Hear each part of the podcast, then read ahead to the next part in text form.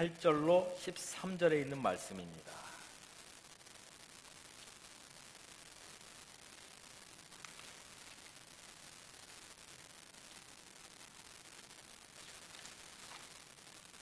자, 8절 제가 읽고 9절 여러분 읽으면서 서로 교독하도록 그렇게 하겠습니다. 이에 일어나 먹고 마시고 그 음식물의 힘을 의지하여 40주 40야를 가서 하나님의 산 호렙에 이르니라 엘리야가 그곳 굴에 들어가서 거기서 머물더니 여호와 말씀이 그에게 임하여 이르시되 엘리야야 내가 어찌하여 여기 있느냐 그가 대답하되 내가 만군의 하나님 여호와께 열심히 유별하오니 이는 이스라엘 자손이 주의 언약을 버리고 주의 재단을 헐며 칼로 주의 선지자들을 죽였음이오며 오직 나만 남았거늘 그들이 내 생명을 찾아 빼앗으려 하나이다. 여호와께서 이르시되 너는 나가서 여호와 앞에서 산에 서라 하시더니 여호와께서 지나가시는데 여호와 앞에 크고 강한 바람이 산을 가르고 바위를 부수나 바람 가운데 여호와께서 계시지 아니하며 바람 위에 지진이 있으나 지진 가운데도 여호와께서 계시지 아니하며 또 지진 후에 불이 있으나 불 가운데에도 여호와께서 계시지 아니하더니 불 후에 세미한 소리가 있는지라 엘리야가 듣고 겉옷으로 얼굴을 가리고 나가 굴 어귀에 섬에 소리가 그에게 임하여 이르시되 엘리야야 내가 어찌하여 여기 있느냐 아멘. 여러분 혹시 신앙생활 하다가 낙심해 보신 적 있으십니까? 어떤 이유가 됐든지 한번 실망을 해본 적 있으십니까? 좋은 경험은 아니겠지만 아마 한두 번은 했을 거라고 생각합니다. 왜 인생 자체가 항상 좋은 것도 있지만 때로는 어려움도 있기 때문입니다. 오늘 우리는 이 본문을 통해서 선지자가 낙심하는 부분을 보게 됩니다. 우리는 의심하지요. 어떻게 이런 일이 가능할까? 보십시오. 엘리야 선지자는 지난 어, 특별 새벽 기도에 제가 이 본문을 가지고 말씀을 전했었던 적이 있는데 바알 선지자와 아세라 선지자 850명을 대항해서 그가 영적 전투를 벌이고 그들을 다 물, 무찌르고 그리고 하늘에서 불이 내려서 재단에 있는 재물을 태우는 그런 놀라운 그런 일들을 하지 않았습니까? 그런데도 불구하고 그가 영적으로 낙심하게 되었다는 것은 사실 말이 되지 않는 것처럼 보입니다. 우리 주위에 보면은 굉장히 유명한 사람 또는 우리가 생각할 때는 잘 나가는 사람이 어느 충격적인 그런 그 행동을 해서 우리 모두를 놀라게 하는 그런 경우들이 종종 있지 않습니까? 예전에 어그 지금은 작고하신 하용조 목사님이 오늘 교회를 하시기 전에 연예인 교회를 하셨습니다. 연예인 교회를 하시면서 그분이 어, 이런 간증들을 그때 하셨던 기억이 납니다. 뭐라고 하셨냐면 어, 그 연예인 교회를 하다 보니까 주로 어, 성도들이 연예인들이죠. 밤 12시가 넘으면 전화가 온대요. 그분들이 늦게까지 일을 하시니까요. 밤 무대 이런 데서 일을 하시니까. 그런데 밤 12시가 넘어서 전화가 오면은 그들의 전화를 받으면 대부분 다 술에 취해가지고 목사님을 찾는 그런 전화들이었다고 그래요. 왜냐하면 우리가 볼 때는 그들은 화려한 직업을 갖고 있잖아요. 그래서 사람들의 모든 그 어, 스포트라이트를 받는 누가 봐도 그분들이 행복한 사람처럼 보이는 그런 분들이신데 그런 그 내면은 우리가 보는 모습과는 전혀 다른 그런 어, 모습들을 가지고 있다는 거죠. 우리 주위에도 보면은 아주 성공한 기업가가 어느 날 갑자기 목숨을 끊었다는 이런 이야기들도 듣고 또는 유명한 올림픽 어, 메달리스트들이 어떤 또 잘못된 행동을 해서 뉴스를 타는 그런 것들을 봅니다. 이런 것들을 보면 우리가 그 사람들이 왜 저랬을까라고 생각하게 되는데 공통적, 공통적인 것은 그들 안에 삶의 의미를 발견하지 못한다는 거예요. 너무나 휘황찬란한 그런 세계에 살다 보니까 어떻게 보면은 그들의 그 어, 항상 사람들의 스포트라이트를 받다 보니까 어느 날 그 스포트라이트에서 떠나면은 견딜 수 없다는 겁니다. 자기의 삶의 의미를 발견하지 못한다는 거죠. 아마 엘리야도 그런 비슷한 그런 상황에 있지 않았을까 생각해 봅니다. 그는 재단에서 하늘에 불이 내리고 바알과 아세라를 섬겼던 그 선지자들을 물리치고 그렇게 하면 이제 사람들의 마음이 돌아설 줄 알았습니다. 이제 사람들의 마음이 아 이제 여호와께로 돌아가자 그렇게 나올 줄 알았습니다. 근데 성경을 어디를 찾아봐도 그런 일은 일어나지 않았습니다. 열왕기상 18장 39절에 보면 백성들이 이렇게 말은 했습니다. 여호와 그는 하나님이시로다. 여호와 그는 하나님이시로다라고 고백을 했습니다. 그러면 그런 고백이 있고 나면 그 다음에는 반드시 회개와 부흥의 역사가 일어났어야만 합니다. 그러나 그런 일이 일어나지 않았습니다. 대신에 어떤 일이 벌어졌냐면 아합과 이세레벨로부터 공격이 오기 시작했습니다. 우리가 생각할 때는 정말 이렇게 하나님의 역사가 일어났으면 사람들의 마음이 좀 깨어지고 좀 하나님을 찾고 부르짖고 그랬으면 좋겠는데 현실은 그렇지 않습니다. 진리가 승리하면 거짓은 자취를 감춰야 되는 것이 마땅한 일임에도 불구하고 현실 속에서는 악이 더욱 기승을 부립니다. 사람들은 또 거기에 동조해서 계속 악을 향해서 달려갑니다. 그들의 눈앞에서 하나님이 하나님인 것을 분명히 보여줬는데 불구하고 사람들은 계속 악을 향해서 달려가는 것, 그것이 우리가 서 있는 현실입니다. 믿음의 사람들이 하나님을 향해서 달려가는 만큼 세상도 악을 향해서 달려가기 때문에 그렇습니다. 오늘 여기 이 아합이라는 왕을 보십시오. 그의 영적인 눈은 완전히 닫혀 있습니다. 하나님이 살아계신 하나님인 것을 분명히 보여줬음에도 불구하고 그는 믿지 않습니다. 하나님께 돌아오지 않습니다. 오늘 읽은 본문 1절과 2절을 보십시오. 아합이 엘리야가 행한 모든 일과 그가 어떻게 모든 선지자를 칼로 죽였는지를 이세벨에게 말하니 이세벨이 사신을 엘리야에게 보내어 이르되 내가 내일 이맘때에는 반드시 내 생명을 저 사람들 중 한 사람의 생명과 같게 하리라 그렇게 하지 아니하면 신들이 내게 벌 위에 벌을 내리기 마땅하니라 한지라 이 말씀을 보면 그가 조금도 두려워하지 않는다는 것을 알게 됩니다. 오히려 기세가 더 등등해져서 이세벨로 하여금 이제 메시지를 변, 보내오죠. 그리고 뭐라고 합니까? 내가 너를 내일 죽이겠다 이렇게 말하는 거죠. 이런 메시지를 받게 되었을 때 선지자는 어떤 마음이 들었을까요? 우리는 어떤 마음이 듭니까? 이런 상황을 부딪히고 나면 우리는 열심히 일했는데 열심히 신앙생활 했고 또 열심히 하나님을 위해서 섬겼고 좀 세상에서 정말 보란 듯이 믿음으로 걸어갔는데 사람들은 아무런 반응하지 않습니다. 그리고 도리어 우리를 조롱합니다. 비웃습니다. 그리고 우리에게 이렇게 말합니다. 그런다고 뭐가 될 줄 알아? 라고 말합니다.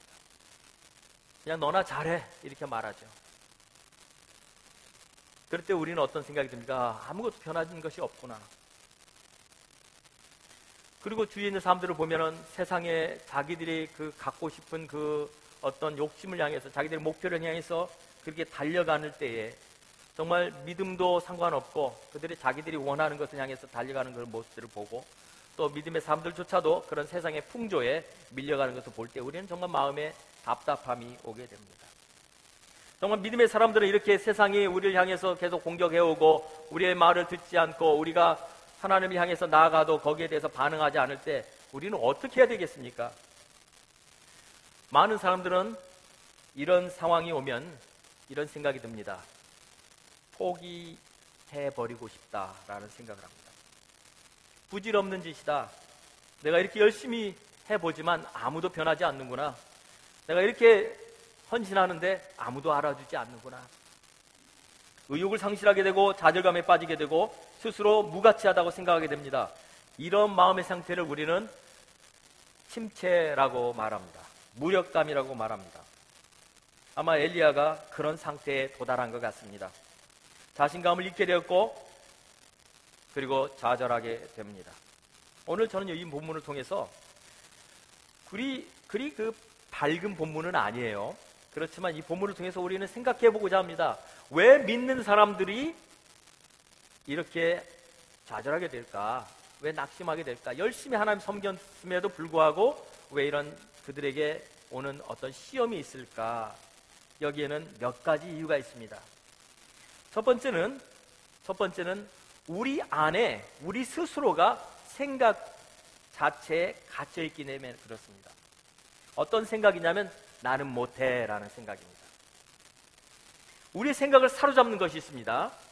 우리의 생각은 우리가 갖고 있다고 생각하지만 때로는 우리의 생각을 조절하는 것들이 있습니다. 공중 잡은 사단의 권세, 공중 권세 잡은 사단의 그 세력들, 그것이 우리의 생각을 사로잡기도 합니다. 자신감을 잃게 만듭니다. 너는 안 돼. 라는 메시지를 줍니다. 여러분, 얼마 전에, 얼마 전에 오래됐죠? 그 나이키에서 그 트레이드 마크를 만들면서 옆에다 글씨를 써붙였습니다. 뭐라고 써붙였냐면 just do it 이라는 글씨를 써붙였습니다. 저는 그 글씨를 처음에 보면서 야, 참 좋다 이런 생각을 했어요. 왜냐하면 just do it 그냥 뭔가 좀 새롭고 그 다음에 도전 정신이 거기서 느껴져서 아, 참 좋다 이런 생각을 했는데 그것이 1988년에 나왔다고 합니다. 그때 1988년에 이 미국과 캐나다의 나이키라는 그 상표가 시장을 어느 정도 석권하고 있었냐면 18%의 시장을 가지고 있었다고 합니다. 그런데 그 Just Do It이라는 말이 이제 캠페인으로 펼쳐지고 난 뒤에 10년 후 1998년에 조사해 보니 미국과 캐나다의 시장 중에서 43%가 이제 나이키의 매장이 되었다고 합니다. 굉장한 성과를 거둔 거죠. 여기서 말하는 건 뭐예요? 누구든지 할 수 있다는 거예요. 참 놀라운 것은요, 이게 교회에서 나온 말이 아니라는 거죠. 이게 어떤 그, 그 정치가 한 것도 아니에요. 누가 있냐면 신발 가게에서 한 거예요. 신발 회사에서 만든 거였어요. Just do it. 이것은 젊은이나 나이 먹은 사람이나 남자나 여자나 누구든지 당신도 할 수 있다라는 거였어요. 처음에 그것을 만들어냈던 그 팀들은 그 구호가 그렇게 히트를 칠 줄은 몰랐었다고 합니다. 여러분, 너는 안 돼! 라고 하는 이 메시지를 누가 심어줍니까? 너는 안 돼! 라고 하는 이 메시지, 이것은 바로 사단이 심어주는 것입니다. 요한복음 10장 10절에 보면은 도둑이 오는 것은 도둑질하고 죽이고 멸망시키는 것 뿐이라고 성경은 말하고 있습니다. 이 도둑이 뭡니까? 사단입니다. 영적인 도둑. 우리의 생각을 사로잡는 도둑. 그래서 우리로 하여금 멸망시키려고 하는 그 사단의 세력은 항상 우리에게 찾아와서 뭐라고 합니다. 너는 안 돼! 라고 말하는 것입니다. 우리의 생각을 사로잡고 있는 이 사단의 권세를 이길 수 있는 것은 그럼 무엇입니까? 그것은 하나님의 약속의 말씀뿐입니다. 여러분, 우리 안에 이 사단의 권세를 이겨낼 수 있는 능력이 사실 없습니다. 하나님의 말씀 안에 있습니다. 그래서 저는 제가 좋아하는 말씀이 이겁니다. 두려움이 올 때면 이사야서 41장 9절로 10절에 있는 말씀을 묵상합니다. 두려워하지 말라. 내가 너와 함께 함이니라. 놀라지 말라. 나는 내 하나님이 됨이라. 내가 너를 굳세게 하리라. 참으로 너를 도와주리라. 참으로 나의 의로운 오른손으로 너를 붙들리라. 염려가 오면 빌리포서 4장 6절 7절의 말씀을 묵상합니다. 아무것도 염려하지 말고 다만 모든 일에 기도와 간구로 너희 구할 것을 감사함으로 하나님께 아뢰라. 그리하면 모든 지각에 뛰어난 하나님 평강이 그리스도 예수 안에서 너희 마음과 생각을 지키시리라. 이 약속의 말씀 붙잡으면 우리의 생각을 사로잡은 사단의 권세를 이길 수 있습니다. 두 번째, 엘리야를 낚시시킨 또 한 가지 이유가 있습니다. 그것은 공격입니다. 적의 공격입니다. 오늘 2절에 이렇게 나와 있습니다. 이세벨이 사신을 엘리야에게 보내 이르되 내가 내일 이맘때에는 반드시 내 생명을 저 사람들 중 한 사람의 생명과 같게 하리라 라고 공격합니다. 협박합니다. 죽이겠다고 말합니다. 여기서 이세벨은 누굽니까? 이세벨은 공중 잡은 공중권세 잡은 이 사단의 앞잡이입니다. 사단은 우리 믿는 자들에게 늘 메시지를 전합니다. 이렇게 하지 않으면 넌 죽어라고 말합니다. 여러분 그런데 이런 그 공격보다 더 교묘하게 오는 공격이 있습니다. 적으로부터 오는 공격이 무섭지만 그러나 또 하나는 적이 아닌데 아군인데 나를 공격할 때 더 무섭습니다. 숙명 공격입니다. 함께 일하는 사람, 가까운 사람으로부터 비난을 받을 때 그것은 사실 막아내기 어렵습니다. 사람들의 공격을 받을 때 우리는 마음을 강하게 해야 합니다. 그렇지 않으면 이런 마음이 듭니다. 아, 왜 내가 이 일을 해서 저 사람으로부터 이런 소리를 들어야 하나? 아, 싫다. 이런 생각이 드는 거죠. 왜 내가 봉사를 열심히 했는데 내가 이런 비난을 들어야 돼? 왜 이런 소리를 들으면서까지 내가 일을 해야 돼? 라는 생각을 부연듯 하게 됩니다. 누가 주는 겁니까? 바로 사단이 주는 생각입니다. 사단은 우리로 하여금 불리하게 하고 경쟁하게 하고 우리의 생각을 사로잡아서 우리로 하는 하나님의 일을 하지 못하도록 만들려고 합니다. 많은 리더들이 이런 비난의 화살 때문에 견디지 못하고 사역을 그만두거나 중요한 일을 그르치고 말았습니다. 이런 공격, 말로 내가 너를 죽이겠다라는 이런 그 말 공격은 우리를 넘어뜨리는 사단의 무기입니다. 그렇다면 이런 무기에 대해서는 우리는 어떻게 반응해야 됩니까? 뭐가 성경적인 대답입니까? 사람들이 자꾸만 비난합니다. 그리고 말을 합니다. 흠집을 냅니다. 어떻게 우리가 반응해야 될까요? 저는 여리고성에서 여리고성을 전, 그 정복할 때 하나님께서 여호수에게 주셨던 그 지혜가 하나님의 방법이라고 생각합니다. 무슨 지혜를 주셨습니까? 말을 하지 못하게 했습니다. 말을 하지 못하게 했어요.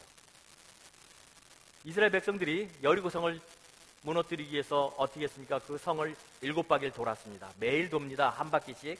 그리고 마지막 날 일곱 바퀴를 돕니다. 이스라엘 백성들이 몇 명입니까? 200만입니다. 만약 그 사람들에게 말을 하라고 했으면은 어떤 일이 벌어졌을까요? 자, 그들이 첫날 200만 명이, 물론 200명이 다 돌지는 않았겠지만 그 여리고성을 한 바퀴 돕니다. 그러면서 다 한 사람씩 한 마디씩 했습니다. 지금 뭐 하고 있는 거야? 아, 지금 우리가 지금 뭐 하는 거야? 아니, 정말 리더십이 있는 거야? 없는 거야? 뭐 하라는 거야? 이게 전쟁이야? 한 사람이 한 마디씩만 해봤어요. 어떤 일이 벌어졌을까요? 전쟁 못했습니다. 그들은 아마 말을 하지 말라고 그랬으니까 그랬지 첫날 돌아가고 다 입이 이만큼씩 나왔을 거예요. 이게 도대체 뭐 하는 거야? 이게 도대체 뭐야? 이게 무슨 전쟁이야? 그런데 하나님께서 그들에게 말을 하지 않게 했기 때문에 그들이 말하지 않았어요. 말을 했더라면 아마 그 사람들은 여리고성 앞에서 패하고 도망갔을 거예요. 자기들끼리 싸우고 아마 다 무너지고 말았을 거예요. 하나님께서 그들에게 말하지 못하게 해요. 사람들이 비난해 올 때 그 비난에 대해서 우리가 반응하는 가장 베스트의 방법은 뭐냐면 말하지 않는 겁니다. 반응하지 않는 거예요. 어떻게 해야 돼요? 하나님께만 기도하는 거예요. 그러지 않으면 이걸 이겨낼 방법이 없습니다. 여러분 사실 그 모든 싸움은 어디서 나옵니까? 사실 싸움을 처음 시작하게 된 동기는 작은 것들입니다. 그런데 왜 싸움이 점점 커집니까? 서로 주고받는 말 때문에 싸워 커지는 겁니다. 그런 얘기 하지 않습니까? 부부 싸움에도 처음에는 어떤 그 조그만 것 때문에 싸우는데 나중에 화가 나는 이유는 뭐냐요? 서로 반응한 것 때문에 화나는 겁니다. 왜 나한테 이렇게 얘기해? 왜 나한테 이렇게 대우해? 원래 원인은 그것이 아니었어요. 그런데 나중에 화가 나는 것은 그들의 말 때문에 화가 나는 거예요. 교회 안에서도 어떤 일을 하다가 어려움이 생깁니다. 그런데 그 어려움을 해결하려고 말을 하다가 그 어려움이 더 큰 어려움을 만드는 거죠. 사람들이 나의 그 순수한 마음을 이해를 못 해줘요. 열심히 일을 했는데, 봉사했는데, 사람들이 자꾸만 말을 해요. 그러면 아무리 순수한 마음을 했던 사람도 마음속에서 화가 납니다. 그리고 그에 대해서 반응하고 싶어요. 그런데 그 말을 하지 않는 게 좋습니다. 말을 하는 그 순간부터 더 이상 순수함이 없어져요. 그 순간부터 그 사람도 잘못을 하게 됩니다. 가장 좋은 것은 사단의 공격이 올 때 어떤 일을 하다가도 사단의 공격이 올 때 말하지 않는 게 좋습니다. 그러면 시간이 지나면 그 원인이 무엇이었든지 간에 그 원인이 다 사라지게 됩니다. 나중에는 그 잘못한 것이 잘못이 아니란 것도 밝혀지게 되고 그리고 다른 사람들의 오해였다는 것도 밝혀지게 됩니다. 그런데 만일 말을 하고 나면 모든 것이 다 밝혀져도 화가 나요. 그리고 서로 원수가 됩니다. 왜 말한 것 때문에. 말하지 않는 것 이것이 하나님 우리에게 주신 아주 좋은 방법입니다. 여러분 그래서 우리는 서로가 말을 아껴야 됩니다. 우리 옆에 있는 분들께 한번 서로 얘기합시다. 우리 말을 아낍시다. 세 번째 사단은 우리를 공격할 때 우리의 약점을 참 잘합니다. 여러분 우리보다 우리를 더 잘 알아요. 절 더 잘합니다. 사단은 우리를 더 잘 알아요. 우리의 연약함이 뭔지 다 알아요. 그래서 그 우리의 연약함을 통해서 공격해 와요. 근데 여기 엘리야가 어떤 연약함이 있었습니까? 엘리야는 혼자였다는 겁니다. 엘리야의 머릿속에는 항상 무슨 생각이 있었냐면 나는 혼자야, 나는 혼자야라는 생각이 늘 가득했어요. 10절과 12, 14절에 보면 엘리야가 두 번 말합니다. 뭐라고 말합니까? 오직 나만 남았거늘. 오직 나만 남았거늘. 나 혼자입니다 나 혼자입니다. 이게 이 사람의 머릿속에 들어있는 생각이었어요. 그것이 약점이었습니다. 이세벨이 참 지혜로운 여자예요. 좋은 뜻으로 하는 거예요. 나쁜 것은 아니고. 근데 그 사람이 만일 엘리야를 죽이려고 했으면요. 그냥 군대를 풀어서 그 자리에서 죽였으면 돼요. 그런데 엘리야가 엘리야에게 군대를 풀어서 죽이지 않고 그냥 사신을 보내요 그리고 뭐라고 하냐 내가 너를 죽이겠다고 그렇게 말만 해요. 근데 그 말 듣고 엘리야는 도망을 갑니다. 사실 엘리야가 이 그 이세벨이 원했던 건 엘리야를 죽이는 게 아니었는지도 몰라요. 오히려 엘리야를 죽였으면요 민중 봉기가 일어났을 거예요. 그리고 정말로 하나님을 떠났던 사람들이 다 하나님께로 돌아왔을 거예요. 그런데 엘리야를 죽이지 않아요. 그 대신 쫓아내버려요. 엘리야 스스로 도망을 가요. 그러고 보면 참 사단은 지혜로워요 여기서 우리는 알게 되는 것은 엘리야는 우리와 동일한 사람이라는 거예요. 우리와 성령이 동일한 사람이라는 것을 우리는 보게 됩니다. 그도 문제 앞에서 어려움을 겪게 되고 그도 자기의 두려움을 이기지 못하는 사람이었다는 거예요. 왜 그렇습니까? 문제만 보이기 때문에 그래요. 문제 뒤에는 하나님이 보이지 않기 때문에 그렇습니다. 또 하나는 엘리야는 지쳤습니다. 영적 전쟁을 하면서 그는 지쳤기 때문에 그렇습니다. 그러나 무엇보다도 그를 정말로 어렵게 했던 것은 그가 혼자였다는 것입니다. 사단은 우리의 연약함을 압니다. 그래서 우리에게 늘 찾아올 때 우리의 연약한 부분을 가지고 찾아옵니다. 사랑하는 성도 여러분, 일을 하실 때 함께 일하십시오. 혼자 일하지 마십시오. 혼자 일하는 것보다 여럿이 일하는 것이 훨씬 좋습니다. 그래서 만일 여러분들이 다른 사람들의 도움이 필요하다면 도움을 청하십시오. 그리고 여러분들이 하는 일에 다른 사람들이 함께 해주기를 원한다면 동원하십시오. 전도서 4장 9절로 12절에 보면 솔로몬이 이렇게 지혜를 줍니다. 두 사람이 한 사람보다 나음은 그들이 수고함으로 좋은 상을 얻을 것임이라. 혹시 그들이 넘어지면 하나가 그 동물을 붙들어 일으키려니와 홀로 있어 넘어지고 붙들어 일으킬 자가 없는 자에게는 화가 있으리라. 또 두 사람이 함께 누우면 따뜻하거니와 한 사람이면 어찌 따뜻하랴. 한 사람이면 패하겠거니와 두 사람이면 맞설 수 있나니 세 겹줄은 쉽게 끊어지지 아니하느니라고 말하고 있습니다. 여러분 혼자 일하지 마십시오. 함께 일하는 법을 배우시기를 바랍니다. 그러기 위해서는 한 가지 우리에게 필요한 것이 있습니다. 뭐냐면 부탁하는 겁니다. 사람들에게 부탁하는 법을 배워야 됩니다. 혹시 옆, 옆에 있는 분들에게 이렇게 부탁하시기 바랍니다. 저를 좀 도와주시겠어요? 라고 한번 부탁해 보십시오. 자, 그런데 이게 도와달라고 해놓고 어떤 분들은 다 도와준다고 나오면은 자기는 놀아요. 그런 분들 계신데 그렇게 하지 마시고 선한 그 동기를 잘 사용해서 하나님의 일을 하시기를 바랍니다. 네 번째, 믿는 자가 넘어지는 또 다른 이유가 있습니다. 그것은 자기의 형편의 모든 시각을 고정하기 때문에 그렇습니다. 아까 했던 말과 비슷한 말이지만 여기 보면은 열왕기상 19장 3절에 그가 이렇게 기록하고 있습니다. 그가 이 형편을 보고라고 말하고 있습니다. 계속되는 공격과 반응 없는 이스라엘 사람들을 보면서 선지자는 자기의 사역에 아무런 의미가 없다는 것을 발견하게 됩니다. 그런데 무엇이 보입니까? 자기 형편이 보여요. 이제 조금 있으면 이세벨이 군대를 풀어서 자기를 죽일 겁니다. 자기의 목숨을 구하는 것 외에는 이젠 아무런 어떤 것도 필요하지 않다고 생각이 됩니다. 그래서 그는 도망을 갑니다. 어디까지 가냐? 부엘세바까지 갑니다. 부엘세바는 유바 남, 유다 남방 끝 지역입니다. 그런데 거기서도 거기에 머무르지 않고 이제 자기 상환을 거기 놔두고 자기는 또 광야까지 또 들어가요. 혼자 또 혼자만의 길을 계속 들어가는 겁니다. 여러분 이런 증상이 있습니다. 사람들이 그 상처를 깊이 받고 특히 사람들로부터 상처를 받으면 어떤 증상이 나오면 사람들을 만나고 싶지 않습니다. 그냥 사람들로부터 멀리 떠나고 있고 싶습니다.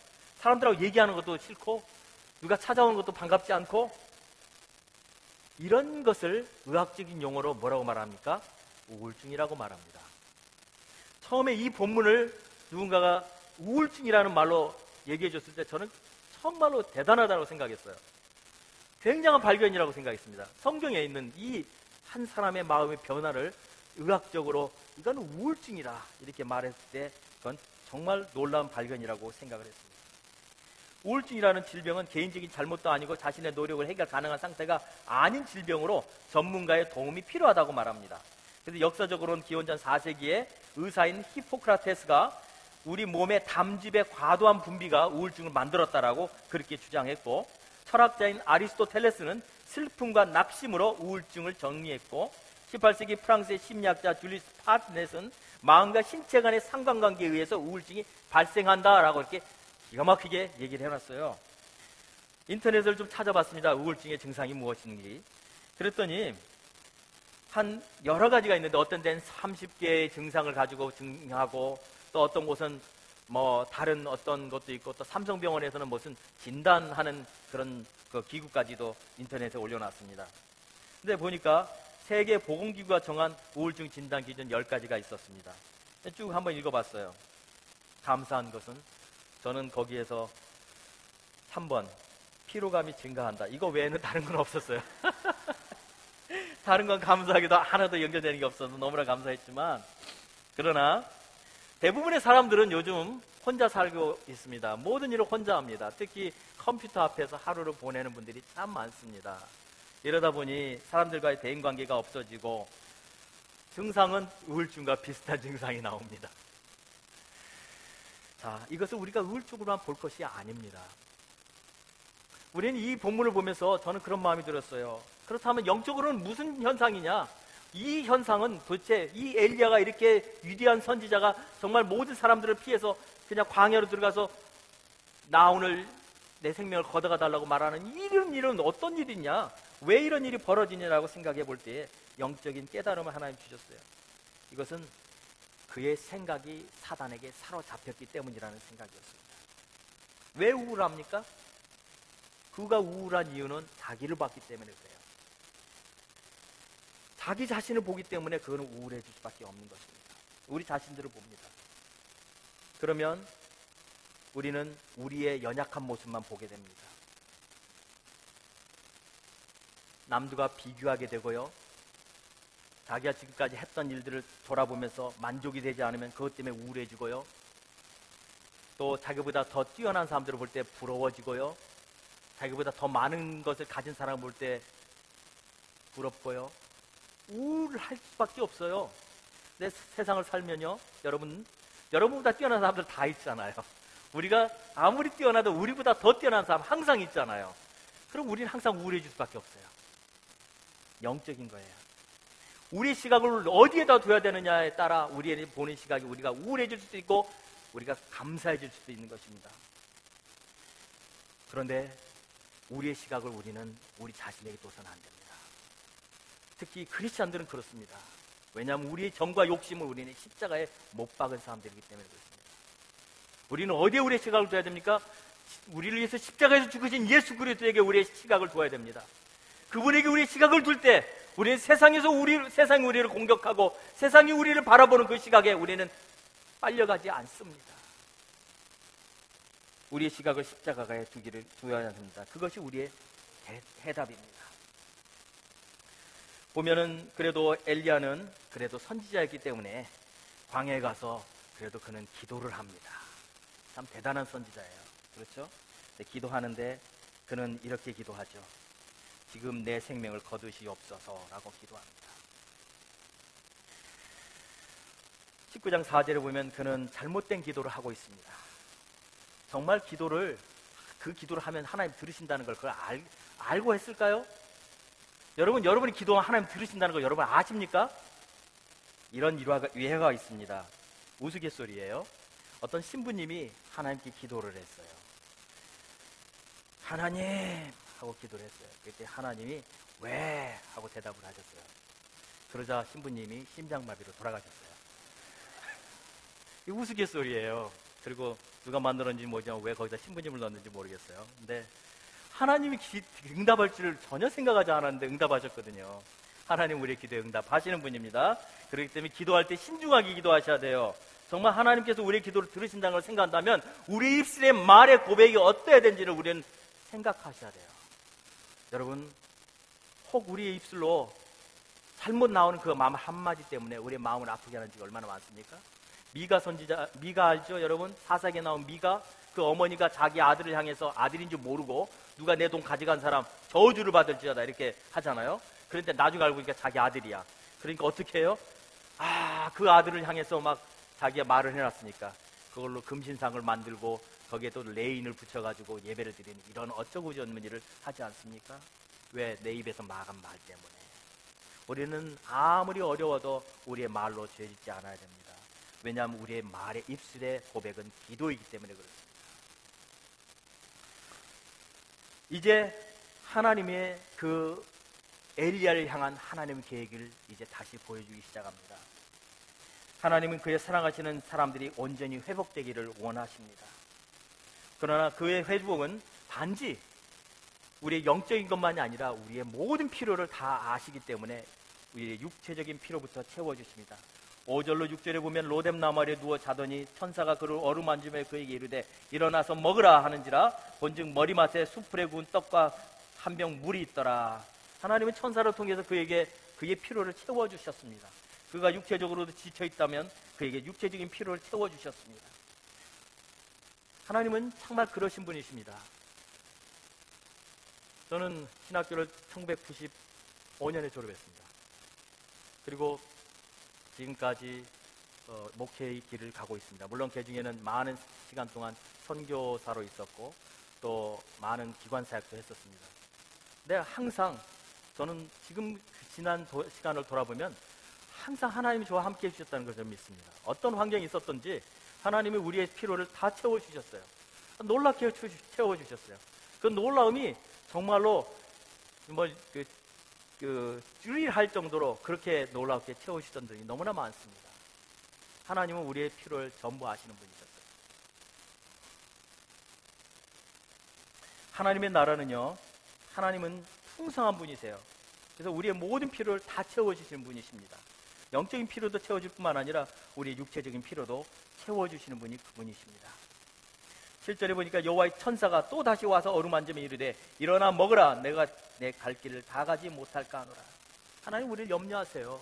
왜 우리를 선택하셨고 우리를 사랑하시기 때문에 하나님 우리를 향할 계획이 있기 때문에 우리의 모든 연약함을 아시고 그, 연, 그 연약함을 채워주시기를 원하셔서 이제 또 천사를 보내십니다.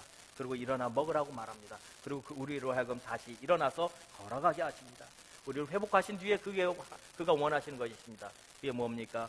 우리를 다시 사명으로 부르시기 위해서 그렇습니다. 여러분, 사명이 없으면 우리는 살아갈 이유가 없습니다. 우리가 이 땅을 사는 이유는요, 우리에게 주신 사명 때문에 사는 겁니다. 엘리야가 그 땅에 있어야 된 이유는요, 사명 때문에 있는 것입니다. 이 선지자 엘리야를 다시 깨우십니다. 그에게 사명을 다시 주십니다. 그러나 그가 힘이 그에게 필요하기 때문에 그에게 음식을 공급하심으로 그 사명을 감당할 수 있도록 하시죠. 그리고 8절에 보면 이제 그에게 하나님의 산 호랩으로 가라고 말씀하십니다. 제가 거기에 여러분에게 핸드아웃에는 8개의 질문을 나눴는데 제일 중요한 건 이겁니다. 왜 호랩으로 가도록 하시는 거야? 호랩이 뭡니까? 호랩은 신의 산의 다른 이름입니다. 신의 산은 모세가 하나님을 만난 곳이고 십계명을 받은 것이고 이스라엘 백성들이 어디로 가야 되는지 가르쳐 주신 곳입니다. 그 호랩으로 다시 가라고 말씀하십니다. 그것은 하나님을 다시 만나라는 것입니다. 사명을 잃어버린 선지자에게 하나님께서는 다시 하나님을 만남으로 그의 사명을 다시 깨우쳐 주시기를 원하셨던 겁니다. 그가 지쳐 있었습니다. 그러자 그를 다시 호랩으로 보내셔서 그곳에서 다시 충전해 주시기를 원하셨던 겁니다. 사랑하는 성도 여러분, 여러분이 만약 지쳐 있다면 여러분 다른 곳에 가실 것이 아니라 여호와의 산 호렙으로 가셔야 됩니다. 그곳에도 주님을 다시 만나셔야 됩니다. 그것이 여러분이 제일 먼저 해야 될 것입니다. 여러분이 가야 될 그 호렙은 어디입니까? 하나님 앞에 구하셔야 됩니다. 물으셔야 됩니다. 하나님 내가 어디로 갈까요? 내 호렙은 어디 있습니다. 여러분 제가 말하는 호렙이라는 건 어떤 지정된 장소로 말하는 것이 아닙니다. 그것은 여러분 안에 있는 하나님을 만나는 곳입니다. 그 호렙으로 가는 길은 사실 그리고 열흘 정도밖에 되지 않는 길이었습니다. 그런데 오늘 본문에 보면은 그가 며칠 동안 갑니까? 40주 40일을 갔다고 말합니다. 40일을 갔습니다. 성경에 보면 40, 40이라는 숫자가 굉장히 그 의미 있는 숫자이죠. 보면은 모세가 40일 동안 시내산 올라갔고 예수님이 40일 동안 광야에서 시험 받으셨고 이스라엘 백성이 40년 동안 광야를 걸어왔고 40이라는 숫자는 완전한 숫자입니다. 근데 왜 여기서 엘리야에게 열흘밖에 되지 않는 거리를 40일 가게 말씀합니까? 거기에는 이유가 있습니다. 40일이라는 숫자는 또 하나는 하나님의 책망의 숫자입니다. 이스라엘 백성들이 40일 동안 가나안, 가나안 땅 정탐을 했다가 그곳에서 믿음으로 받아들이지 못했기 때문에 하나님이 하루를 1년으로 쳐서서 40년 동안을 그들이 광야를 가지 않았습니까? 그거는 책망이었어요. 믿음 없음에 대한 책망이었어요. 오늘 이 엘리야 선지자가 그곳에서 40일을 40주 40일을 가야 되는 이유는 믿음 없음에 대한 책망이었습니다. 엘리야가 그것을 믿음으로 받아들이고 그 영적 전투에서 승리하지 못하고 광야에 들어가서 나 혼자 그것도 나를 이제 조카오니 여기서 내 생명을 거두십시오라고 말했던 그것에 대한 믿음 없음에 대한 책망으로 40일을 가게 하신 겁니다. 40일 동안 돌아보라는 거예요. 자신의 잘못이 어디에 있는지를 깨닫으라고 말씀하고 있는 것입니다.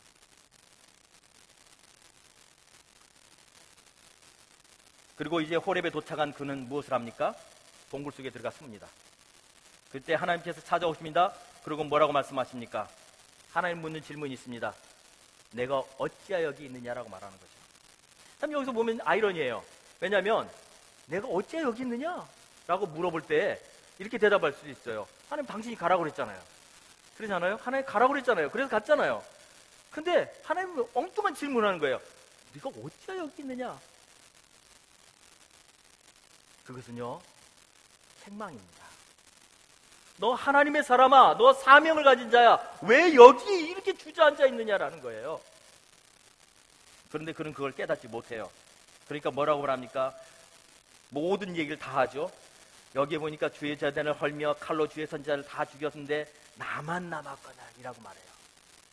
하나님 좀 보세요. 하나님 좀 보세요. 나 이렇게 열심히 섬겼는데 아무도 내 말 듣지 않았습니다. 그리고 도리어 나를 죽이려고 하는데 나 혼자 남았어요. 라고 말을 해요. 그러자 하나님께서 이제 밖으로 들고 나가십니다. 그리고 그에게 뭐 어떤 일을 하십니까? 밖에 나가 서 있으라 그래요. 성경에 보니까 요 앞에 산에 서라 그랬어요. 그리고 그의 어떤 일이 벌어지냐? 첫 번째는요.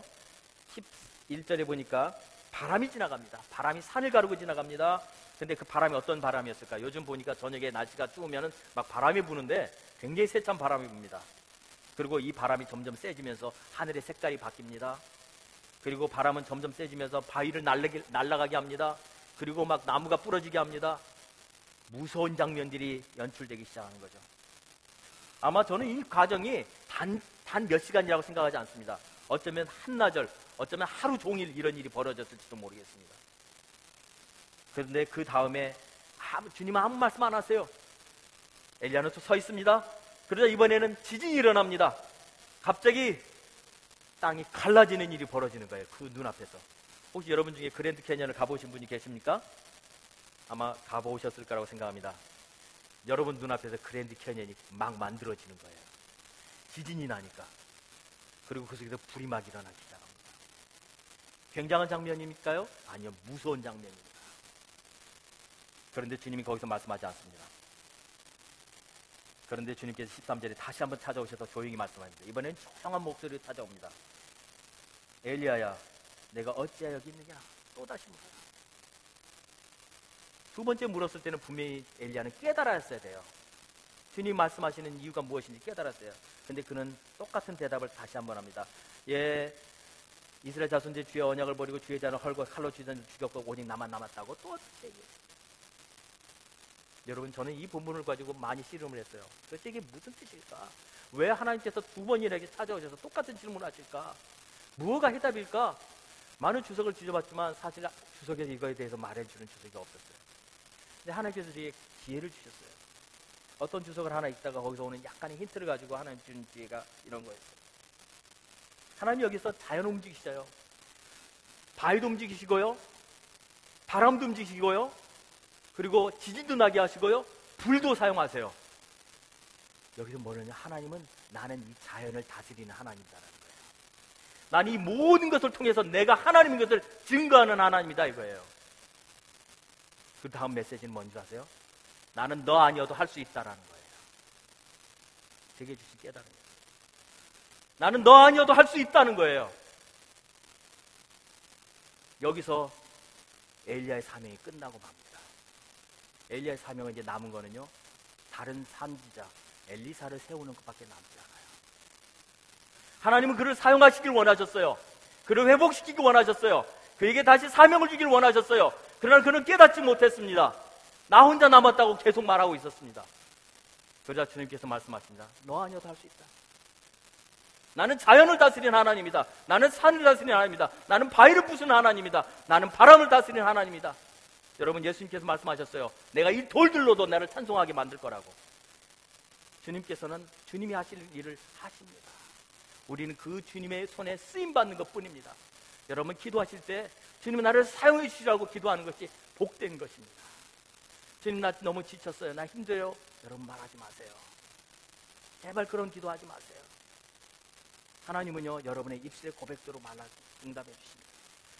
여기 엘리야 선지자가 안타깝게도 주님 나 혼자 남았습니다. 내 생명을 거두어 주십시오라고 말한 그 기도는 그것은 패배한 선지자였어요. 주님 말씀하십니다. 내가 너냐 너 아니어도 할 수 있다라고 얼마든지 내가 할 수 있다라고 말씀하시는 그 주님 앞에 우리는 혹시나 우리 가운데 그런 기도를 한 적이나 그런 불평을 한 적이 있었다면 오늘 시간 하나님 앞에 회개하시기 바랍니다. 하나님께서는 여러분이 하실 수 있다고 말씀하십니다. 때문에 우리는 겸손해야 됩니다. 오늘 갈매산에서 일하신 그 하나님이 오늘 동일하게 이곳 광야에서도 일하고 있습니다. 그분은 오늘 우리에게 찾아오서 말씀합니다. 그리고 때로는 강하게 일하기도 하시고 때로는 불을 내리기도 하시지만 오늘 이 시간은 조용한 음성으로 찾아오십니다.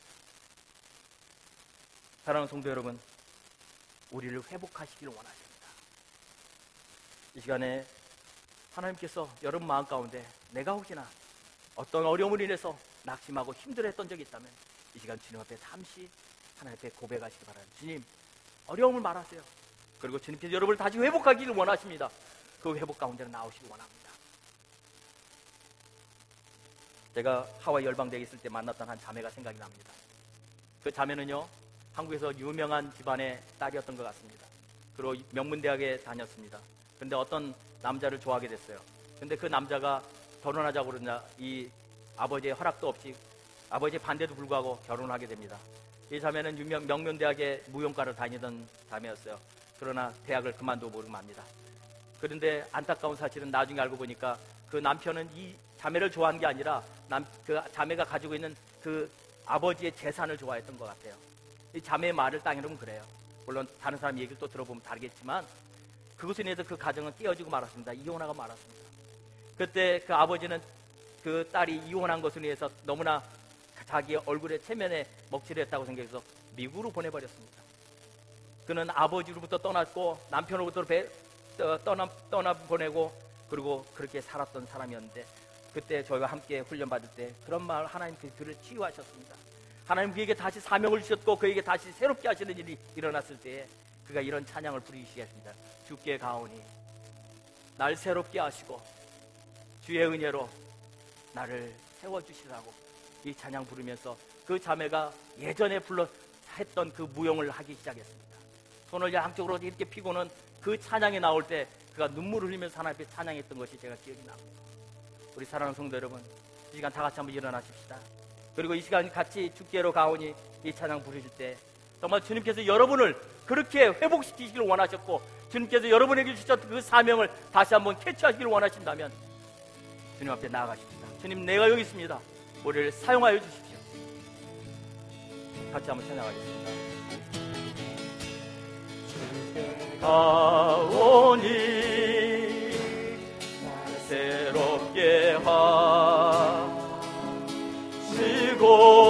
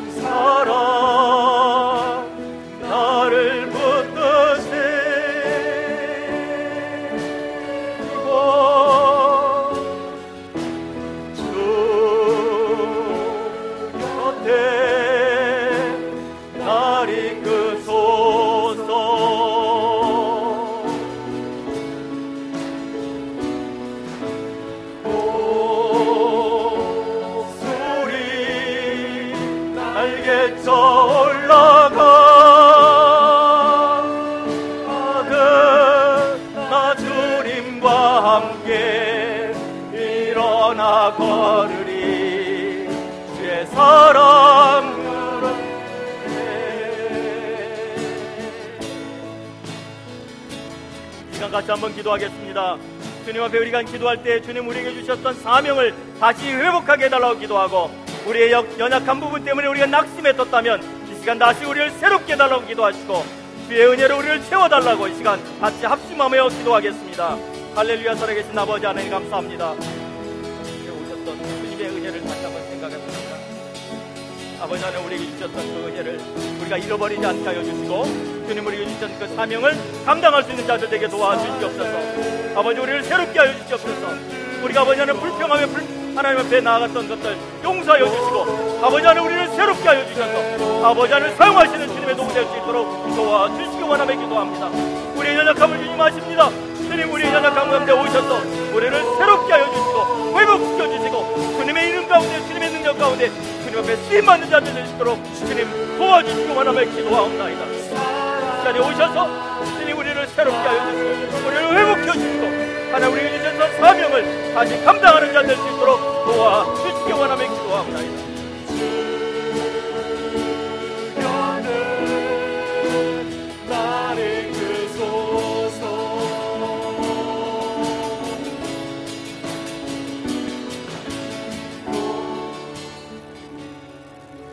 살아계신 아버지 하나님 오늘 이 시간 말씀을 통해서 우리를 새롭게 하여 주시기 원합니다. 하나님 우리가 때로 하나님 알지 못해서 난 낙심하고 좌절하여 하나님 앞에 이제 조카온이라고 말했던 적이 얼마나 많습니까? 주님 용서하여 주시옵소서. 우리가 알지 못해서 그렇게 말했습니다. 그래서 주님 우리에게 주셨던 이 사명 아버지를 감당할 수 있는 능력 주시기 원합니다. 우리를 새롭게 해주시기 원합니다. 우리를 하나님 주님 앞에 쓰임 받는 자들 되도록 축복하여 주시옵소서 우리 사랑하는 모든 성도들 주님 붙잡아 주시고 주님과 동행하는 수 있기를 간절히 소원합니다. 지금 우리 주 예수 그리스도의 은혜와 하나님 아버지의 무한하신 사랑과 성령님의 감화감동 충만 역사하심이 오늘 주의 말씀과 함께 새롭게 일어나게 결단하는 사랑하는 모든 성도들 머리에 지금부터 영원토록 함께 계실지어다. 아멘